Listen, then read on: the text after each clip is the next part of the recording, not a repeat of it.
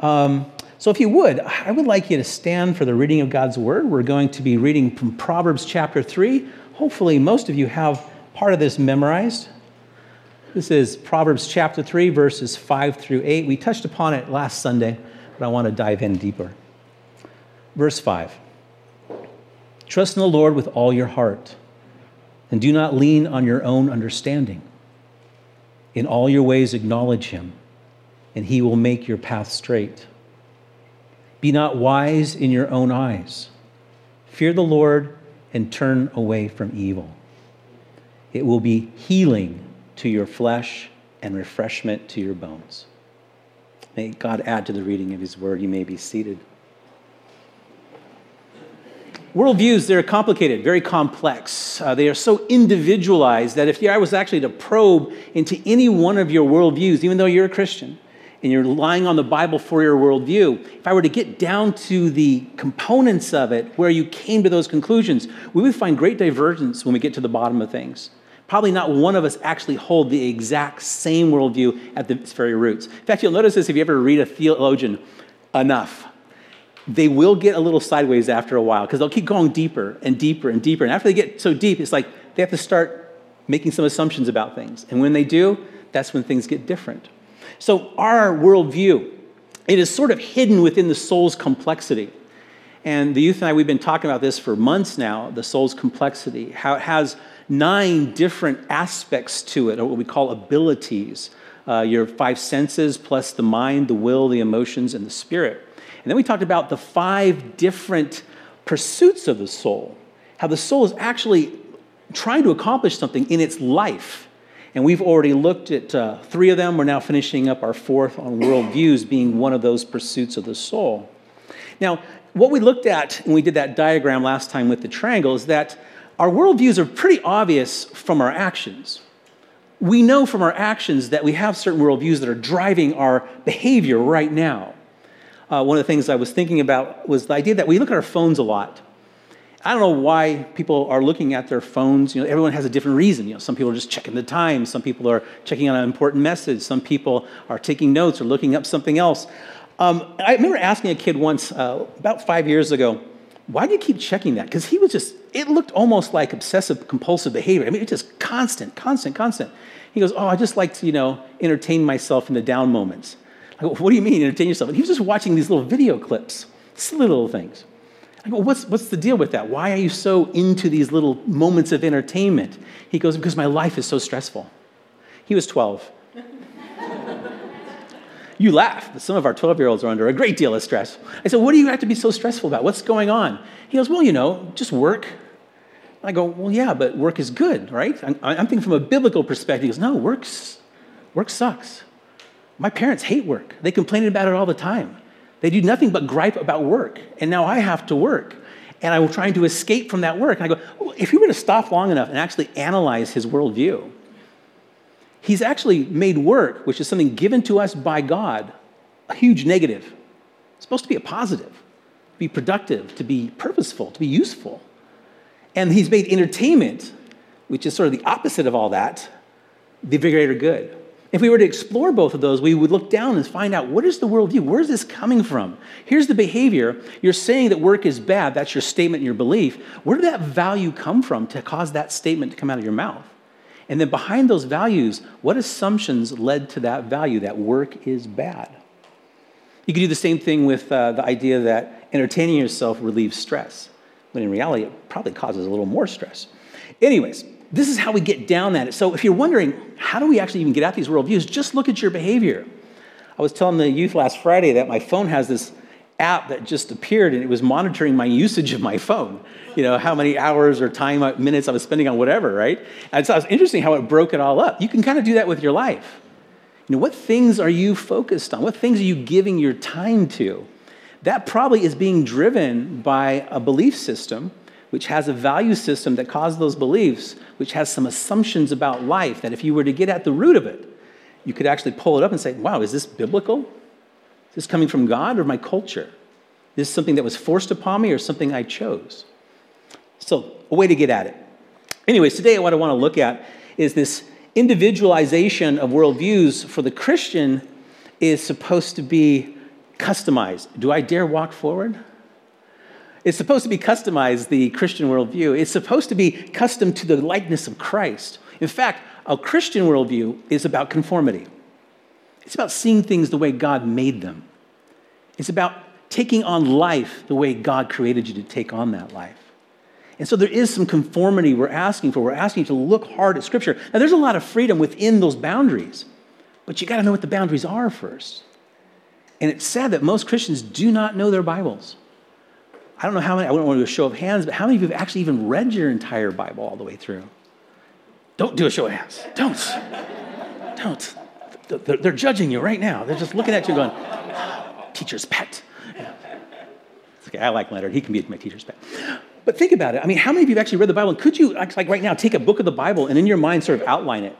Are there verses that you're depending on every day? Has the scripture really become your life the way Christ intended it to be? So, what I want to look at today is three essential views. We have to have a worldview about God, we have to have a worldview about the universe, and we have to have a worldview about man. So, I want to pull out these views. So, starting with verse 5, it says, Trust in the Lord with all your heart. So, our view of God, a God who can be trusted. So, the first question to ask is Is he your Lord? You say, Well, yeah, of course he's Lord, but is he? Is he your Lord? People come for Christ, to Christ for two reasons, right? Either because they fall in love with Christ and they want him, they want to know him, they want to be wherever he is, they want to hear whatever he has to say, be involved in whatever he's doing. Or they come to Christ because they have another God they're trying to get to and they think they can use Christ to get to it. I want my marriage to work. I want my kids to be right. I want to fix our country. I want to fix whatever, my job. And we're using Christ to get there. So, is Christ your Lord? Because if he's not, you're probably not trusting him with all your heart. Your heart's divided. Trust in the Lord with all your heart. When you do, you find that God's much bigger than you realize when you started. As soon as you start trusting him, you realize this God has way more potential than you originally assumed, your first worldview of him. How much of your life is trusting in Him? So, this is how it works. We grow through these, what we like to call trust events. A trust event, an event in your life that comes along where you're almost forced to trust in God, where you're sort of put out there where you actually have to say, God, if not for you, I'm dead. If not for you, I have no hope. If not for you, I lose everything. These are trust events. And when you put your trust in God, not only does He manage the event, but He speaks to you in ways that reveals Himself and He becomes much bigger. In fact, those of you who've done a few of these, you realize wait, I don't have to wait for a big event to come. I can just do this while I'm driving to the store. I can go with Christ to the grocery store. I can see the world through his eyes and trust him that this will be a religious experience that I will meet Christ in the aisles of the grocery store, in the eyes of the clerk, in the person parked next to me in the car as I'm waiting for them to go by. And Christ becomes Lord even in those moments. He becomes bigger and bigger and bigger. So, how big is your God? I have a video I'd like to show you to kind of illustrate the bigness of God, um, but I don't know if it'll work because apparently the internet's down, so we're doing it from a phone. Are we good? All right, let's give it a go. I wanted to see that video not because of the science and all that, but the idea that your God is big. Our God is so big. We look for him to help in the big things in life, but he's so big that he even takes care of the minute things in life. The idea that he was fine tuning electromagnetic forces at the very beginning to actually allow the universe to develop is extraordinary. And the idea that we think he can't help in certain areas of our life is extraordinary. So, trusting God. How big is your God? Can you trust Him with all your heart? Really, can you give God your entire life? Can you throw yourself upon Him, following His ways, trusting in Him for everything? Now, think about it. This God was so intimate in His care for us, He even took on a human heart, depended on it for life as He moved among us attention to the macro and the micro is our God's business, and He's done it extremely well. 66 books and letters testify to this. God's mouthpieces tell us about the very beginning and the very end. Why don't we trust in it? Why don't we give ourselves to this knowledge? Why don't I, we walk in these ways? What is your view of God? Is he really trustworthy in all things? Are you growing in your faith from year to year because you've actually taken the Bible and done what it said? It's hard to see in the day to day, growth is slow. But after year after year, you should be able to look back and see a steady growth in your life where you can say, God got bigger here, God got bigger at that time.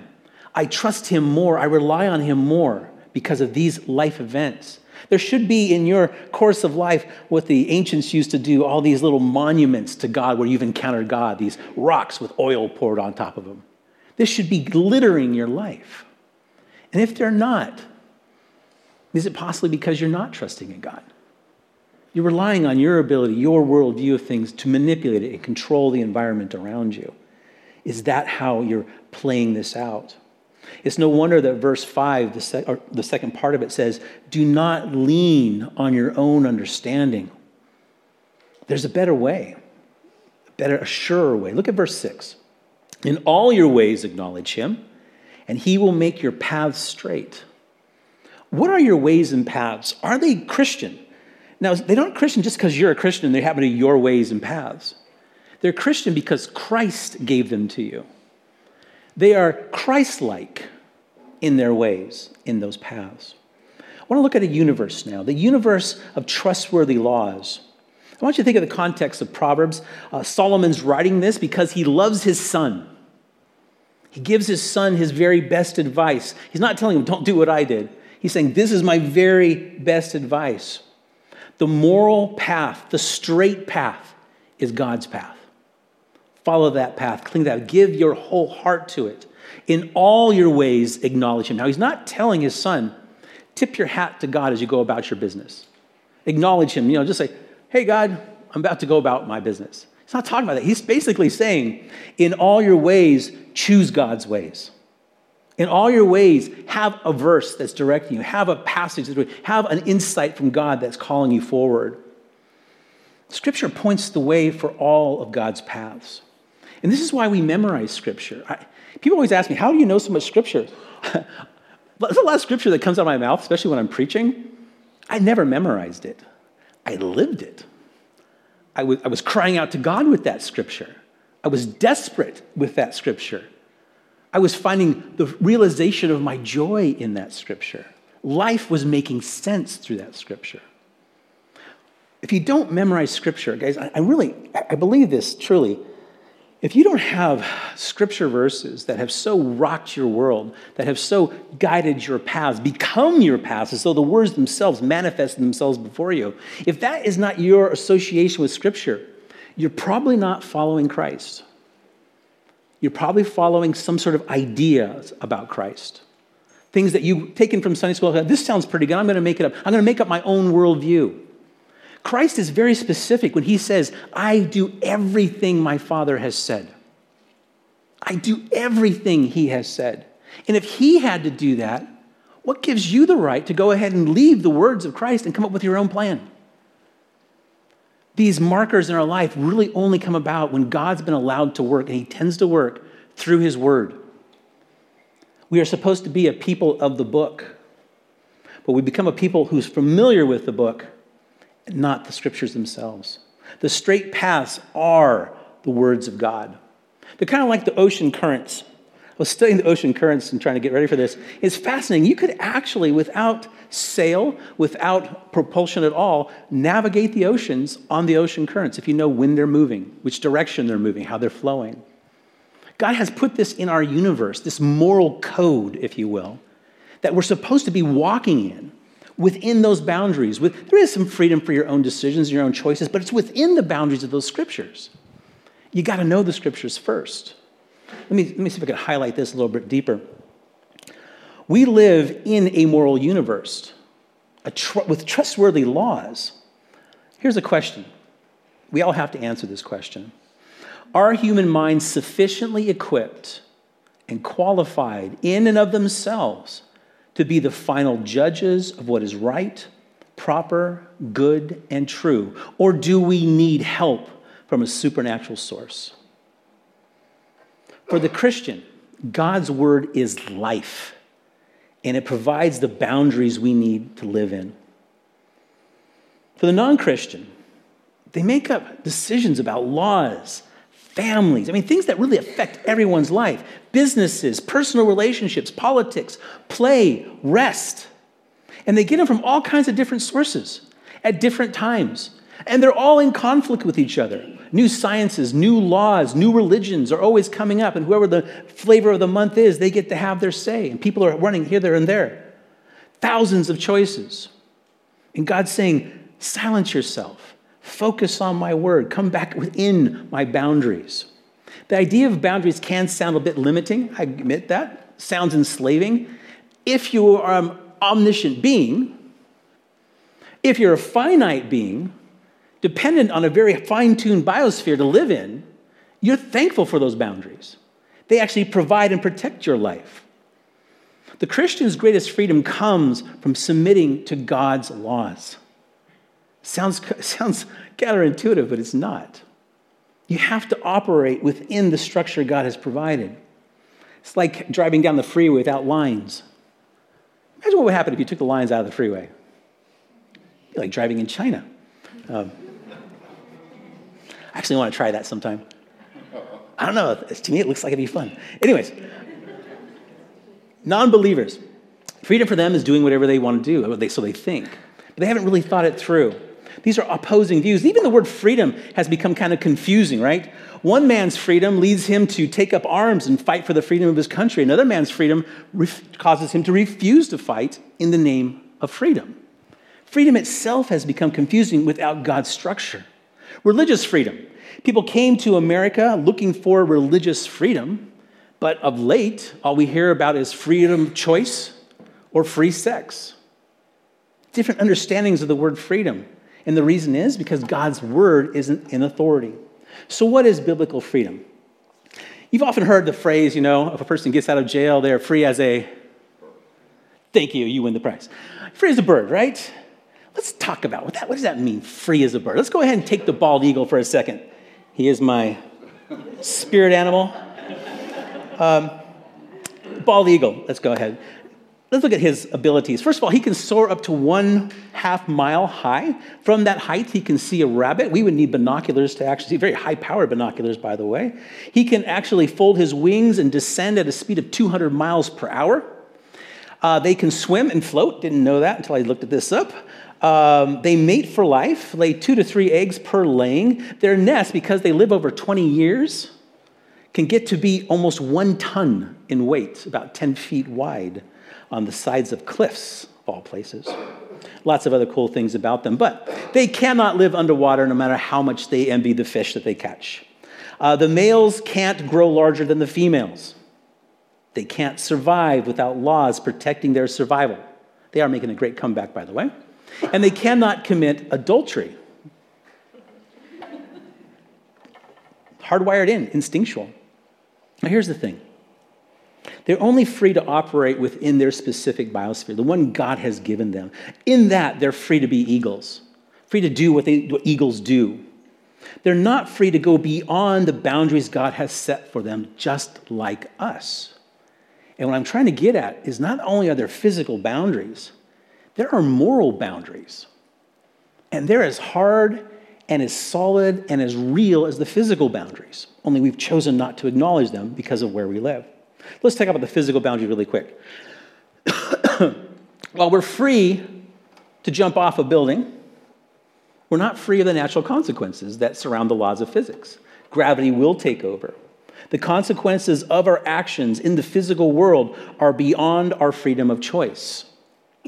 Second, we have limitations to our mental ability. We are not infinite, we are finite. There are boundaries. We can know what, what has happened to some degree, but they're not going to see all of it. We aren't going to have complete knowledge. We can know what's happening right now to some degree, but again, because we tend to focus on one thing at a time, we're missing all the other stuff that's going on. We cannot know the future. We cannot know the outcome of a given action or inaction. We're just limited mentally. I think for good reason. God would know what we would do if we had more capability in this. So, thirdly, just as God sets, sets physical boundaries and mental boundaries to have our freedom operate within, He also sets boundaries to our moral freedom. Unlike the eagle who lives by instinct, man lives by decisions that he makes every single moment, every single day that are moral. These moral choices are not up to us, they've actually been prescribed to us by God. We know the right choices, been handed the right choices. The question is Does man have the freedom to determine his own moral boundaries, or are those boundaries already set in place like gravity? This is the primary difference between Christian worldview and the modern American worldview. We don't believe we can set our own moral code any more than we can set our own boundaries with physical laws. Yes, I can choose to violate the moral code, take God's place if I want to, just as I can choose to jump off of a building. But in either case, the consequences are the same. God's laws will break me. People think they're getting away with moral crimes. You're just setting yourself up for the fall. It's coming. It just isn't happening as instantly as you'd like it. The crimes, the, the laws, the sins, the judgment, it is coming. The same as the fall from a building is coming. For man, the moral code is not a matter of choice. It is woven within the fabric of our universe and has been written down for us. When God gave Moses the Ten Commandments, they weren't 10 suggestions or 10 options that you can consider to choose from. The moral code was determined by God for man, it is transcendent. It exists above and independently of man, just like the law of gravity and every other created law. Man does not invent these laws. He recognizes them, accepts them, and lives with them with peace and finds freedom in them. Rejecting them is like rejecting reality. It's rejecting truth, it's rejecting justice, it's rejecting love, it's rejecting God Himself.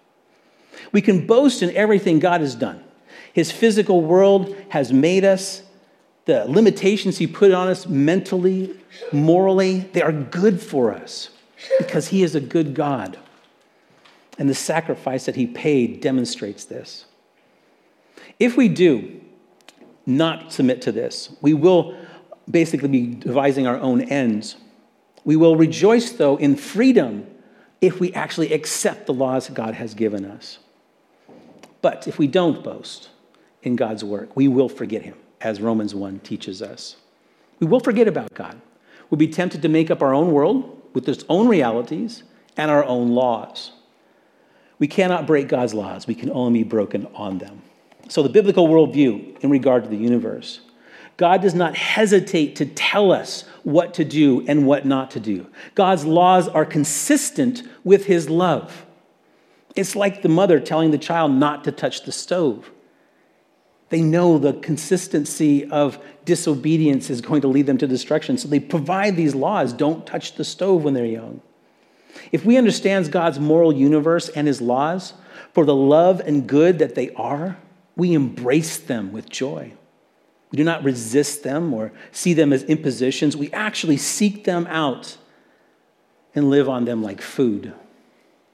Do you seek out God's word?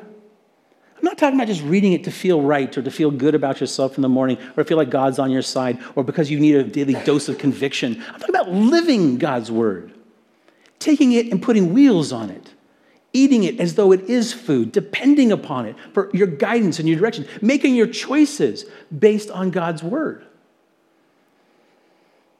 It's hard. It really is hard. It takes a lot of investigation. Cindy just received inheritance from uh, Grandpa Joe, who's uh, not here today. Someplace much better, actually. He's hearing a great sermon this morning. Grandpa Joe is. But what do we do with that? You know, what do you do with this money? We got we're going back to the Word of God and saying, God, what do I do with this? And we're, we're discussing, we're pulling up verses. I was looking up stuff in Isaiah just recently. That's how you live as a Christian. This is how we walk in his ways. So, these three essential views. First, we have to view God, a God who can be trusted. Again, trust in the Lord with all your heart. Secondly, we have to have a view of a universe that is, actually has moral laws built into it. It is a universe of trustworthy laws, so that in all our ways we can choose His way. We can make, with His help, our path straight. We can actually head towards Him, towards righteousness, if we choose Him. The third essential view is that of man, and this is probably the most confusing one. Be not wise in your own eyes, verse 7 says. Fear the Lord and turn away from evil. What is your view of man? I believe a biblical view of man is not only his glorious nature, created in the image of God, but also man cannot be trusted. Now, this has been contended tremendously through the modern psychology, modern philosophies of our time, even going all the way back to the Enlightenment, that man is essentially good. And in fact, look at the most worldviews. They start off with the premise that man is basically good, he'll do the right thing. And there's all this hope built into these uh, utopian societies that never come to pass because it lacks the understanding that man has fallen. Yeah, they were good. God did create us perfectly, but we fell. We got to own that. We got to walk in it. We got to learn to bend the knee, not only as a created being, but as a sinner who's fallen from grace. We need to bend the knee twice before God. But all other philosophies, no. You're good the way you are. Man has become the measure of all things. We need to exalt man's position, look for the best in him. Yeah, I agree, look for the best, but expect the worst. Or at least read a history of the 20th century. You'll get a better picture. Man cannot be trusted. The verse is very clear. Be not wise in your own eyes. Fear the Lord and turn from evil. I want you to listen to what's being said here. A man who is wise in his own eyes neither fears God or turns away from him. In fact, he runs headlong into evil. Pride, as we know, the devil's crippling uh, uh, agenda for us, is what kills uh, mankind. So last week, I wanted to kind of take a shot at reasonable reason. You know, how reasonable is our reason? And the reason I wanted to take a shot at it is because it is, in my opinion, here on the West Coast anyway, the greatest obstacle to developing a biblical worldview. If you depend too much on your own genius, if you are wise in your own eyes, there's no way you're going to see God's plan. It's become an idol. Modern man, since the Renaissance, has become increasingly autonomous increasingly pushing God further and further away, even judging deeds that are like dark, like uh, earthquakes, tsunamis, things like that, say, how could God possibly exist? They never did that prior to the Enlightenment. People accepted the good and the bad, recognizing we live in a fallen universe, a broken universe. Then they, in their pride, started pointing fingers at God. How could this bad stuff happen, Lord, if you're really God? It is man's arrogance who makes these kinds of statements. They're wise in their own eyes, have actually become judges of God Himself. This overinflated view of our genius makes the biblical worldview very inhospitable to us. For instance, if you've ever dealt with an intoxicated person, they're really hard to deal with. Trying to help somebody who's drunk not kill themselves, you know, not get into the car and drive home, very difficult. And when you talk about somebody who's full of pride, it's very similar. They can't hear, if you remember that quote from Pascal last week, the idea that you can actually communicate to somebody who thinks they already know is impossible. I really like what uh, one of our youth once said. I don't know if I want to share his name because his parents are here today. He's off at college becoming a genius. But, anyways, we're talking about someone who's just extremely into themselves, I mean, pride. He said, Yeah, that, that guy, he's smoking his own stupid. Love that phrase. It's just, just one of those, write this down in your notes. You know, put this in, smoking his own stupid. Basically, this is the idea that his arrogance, his pride, his so, his self has so intoxicated that he's breathing it back in and just recycling the whole thing over and over again. This is, and to a huge extent, what Western civilization has moved to in their worship of reason. But it's this is our sickness. This is where we fall. And that's why I kind of want to make one more shot at this before we go, um, just to kind of put man back in his place so that he will give God a chance. Put revelation first over and above our reason. So, think about it. What causes quarrels among you? What causes dissension, backfighting? We fight, we argue, we demand based on our limited perspective. And what do we quarrel over? When's the last time you've been in a fight for God? When's the last time your argumentation, your rancor got up because you were defending Christ? You were explaining the gospel. Too often, it's all about us. last Friday, ID and I, we looked at 1 Corinthians 1, where Paul puts the quarreling to rest. They were fighting about who they're following Cephas, Apollos, Paul. He says, Look, you've forgotten God. You've, you've taken on this mantle of following in someone else's banner, a human banner, rather than following after God. Paul argues for God. When you read the scriptures, he's always arguing for God. He's always pushing God forward, declaring his glory, his goodness, and saying, There is nothing worth boasting about except God. Where is your boasting? What are you talking about?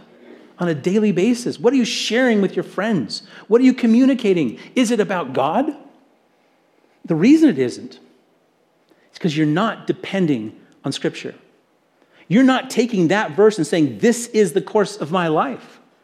If you did, you'd be saying, Look at this. Look at what this is doing in my life. Look at what, how God has manifested himself to me. That would be the substance of your conversation. Paul argues for God. When's the last time you've argued for God?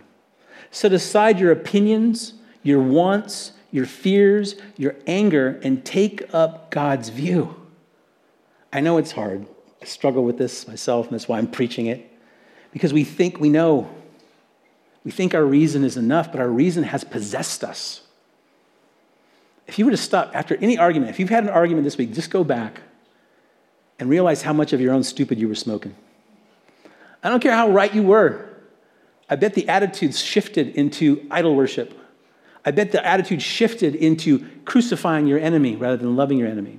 I bet it shifted from turning the other cheek to damning them to hell. Think about it. Is God involved?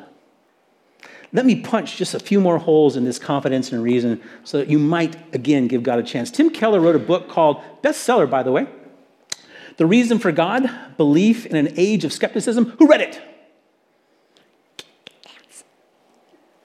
How many started it? You've heard of it. yes. Thank you. Thank you. Thank you.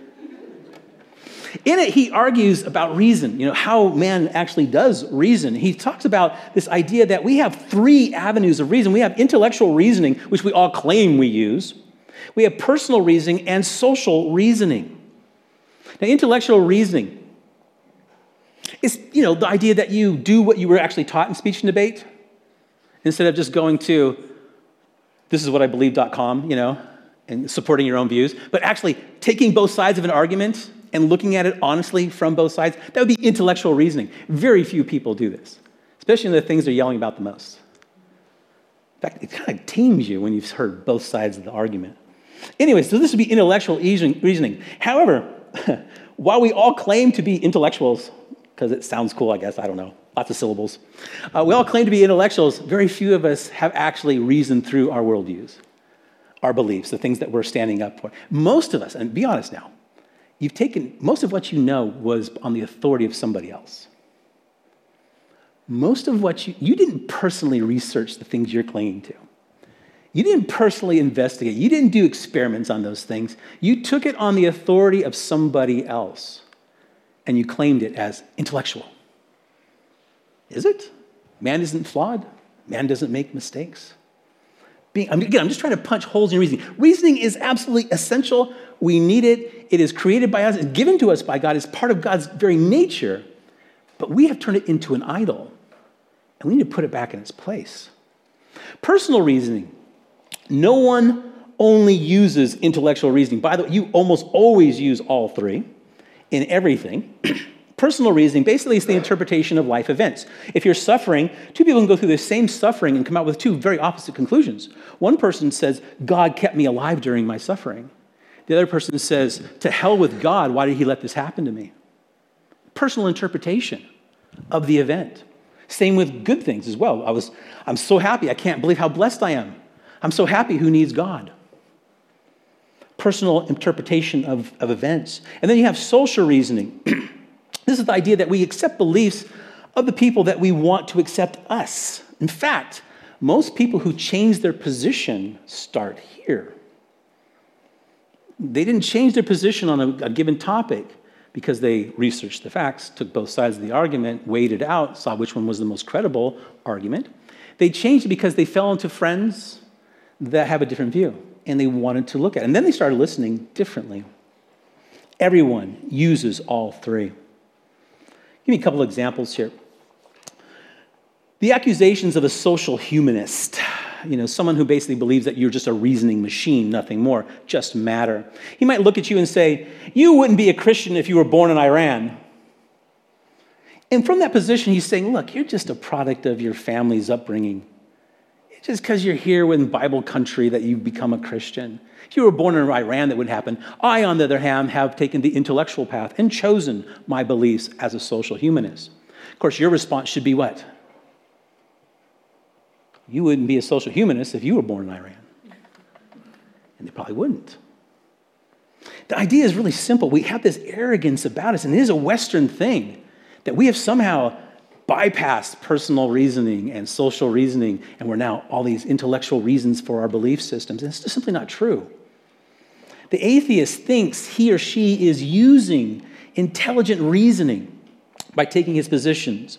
Americans as a whole is under this delusion that the worldview isn't religious, that somehow perfect, perfect objectivity is a myth. Talk to any scientist and they'll tell you that. Christian principal sitting in a school has a kid brought into his office and the kid has cheated. And the Christian looks at his worldview, which he got from Scripture, and tells the child, This is wrong. The social humanist principal has a child who's caught cheating. The child's brought into the office and the principal says, This is wrong. Different set of assumptions, but still assumptions. Different reasons for why it's wrong, but still based on assumptions about reality and the way reality works. No one is neutral. Everyone lives out their worldview assumptions religiously. The atheist as much as the Christian. Blaise Pascal, he described the completely neutral man this way. He said, The completely neutral man is someone who has to doubt literally everything. And at the end of his doubting, will have to end up doubting his own existence. There's no place. They have to, if you're going to assume some things about reality and build your worldview on that, you have to stand on that, at least to be honest about it. You can't say, well, I just don't know. He actually said this no one can go that far and I maintain that a perfectly genuine skeptic has never existed. Now, many people think faith, I know I'm over, but I got a page left, and by golly, I'm sharing it. All right. Buckle in. All right. I can cut a little bit of this out. All right. So, um, many people think that faith and reason are mutually exclusive. And this is something that actually came about in, the, I'd say, the last 500 years through philosophy. And it's, it's really ridiculous. If you've ever uh, seen the painting by Raphael, um, was it the um, School of Athens?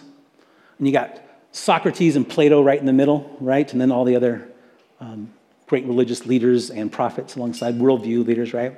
And Plato's pointing up, Socrates is pointing down, right? And it's this idea that our understanding of reality comes from above. That was Plato's idea. It ruled the church theologically for a thousand years that there was this Neoplatonic view that we have this overarching God who makes everything clear, who defines everything for us, who has basically aligned what we are looking at. Whereas Aristotle took the opposite approach and says, no, if we study what's here, then we will discover God. Now, these two views are opposite directions, but they're both accepted as truth, at least back then both accepted as equally valuable, equal reasoning. But for some reason, in our modern times, people started thinking that, well, if you believe in faith issues, it's because you don't have any good reasons for it, which is the furthest thing from the truth. And if you are reasonable, you will believe in empirical data only, and that'll be the solid foundation. Now, both are a manipulation of the words and produce very false conclusions, but this is the philosophy of our time.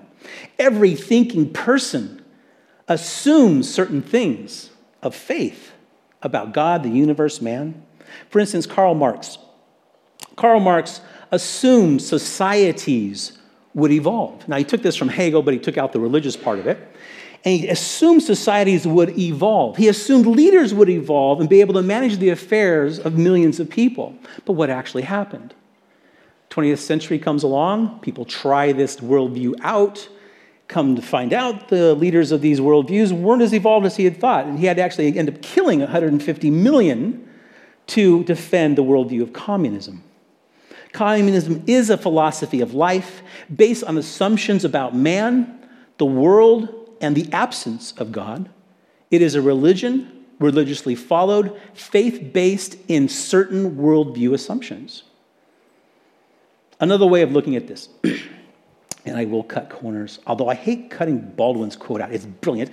Anyways, if you want a good book to read, there's a book called um, The Deadliest Monster suggest you read if you want to get into worldviews. It's a literary study of Dr. Jekyll and Mr. Hyde and Frankenstein. It's, it's great. Um, it will get you at this if you like those stories. It's all, all the better. But, anyways, um, dogma. You've heard that people being called dogmatic before. Oh, you're just dogmatic Christian. Basically, you've turned off your brain and you've just assumed these assumptions and ran with them. Now, that's thrown at us quite often, and uh, sometimes rightfully so, you know, to be honest. The naturalist does the same thing, though, and that was the quote from Baldwin. The atheist does the same thing, too, and I'm going to skip ahead here. The atheist's faith in science as the only way to know is precisely that faith. Think about it. If the atheist comes up with the conclusion that the only reality is material reality, that there is no such thing as the spirit, is no such thing as a God who Jesus said is spirit, there is no such thing as a human soul, only matter, then they've already eliminated the possibility of ever finding such a thing. In fact, the very word supernatural means that it's above nature. You're not going to find it using empirical resources. It's like the blind man or the, the colorblind man saying, I don't believe in the color red because I've never seen it. When Christians point this out and claim personal soul knowledge of Christ, the dogmatic atheist faithfully claims that those who believe in God are deceived.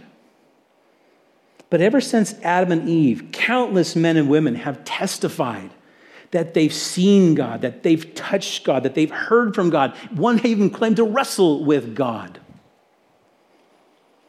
G.K. Chesterton says there is a choking cataract of human testimony in favor of the supernatural. The atheist must, on faith, reject this cataract of physical and spiritual experiences as myth, illusion, and lies.